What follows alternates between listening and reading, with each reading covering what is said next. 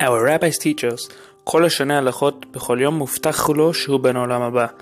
Anyone who learns a couple of halachot every single day is promised to be in the world to come. Halachah was created to help you fulfill that mission by teaching halachot every single day and is now learned by thousands around the world. Welcome to Halachah Moment. Today's Halachah Moment is dedicated for the our brothers and sisters who are fighting on the front line and trying to protect Klal Yisrael. May Kadosh Baruch Hu give them, give them that tzedakah necessary to be victorious. Today we continue to discuss the halachot of Tefillah and Shabbat. Today's question is, what does one do if one came late to shul on Shabbat morning? What should, what should be the order of his prayer? What can he skip? One arrives, who arrives late on Shabbat and needs to skip in order to be able to recite the Amidah with the Minyan should do as follows.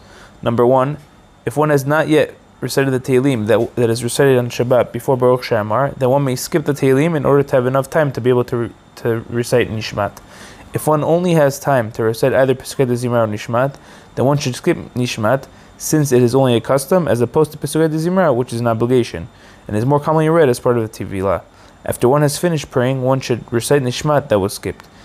If one has already recited the Pesukei Zimra until the words of Leshem Tifartecha in the paragraph of Vayivarech David, then one can skip from there until after the paragraph of Az Yashir and continue with Nishmat. Similarly, if one has not yet recited the beginning of the Beracha of Yishtabach, meaning the words of Baruch Atah Hashem and onwards, and realize that he skipped Nishmat, then he may go back and recite Nishmat. However, if one has already recited the Beracha, then one may no longer go back and recite Nishmat. Instead, one should recite it at the end of the Tefillah. Have a great day.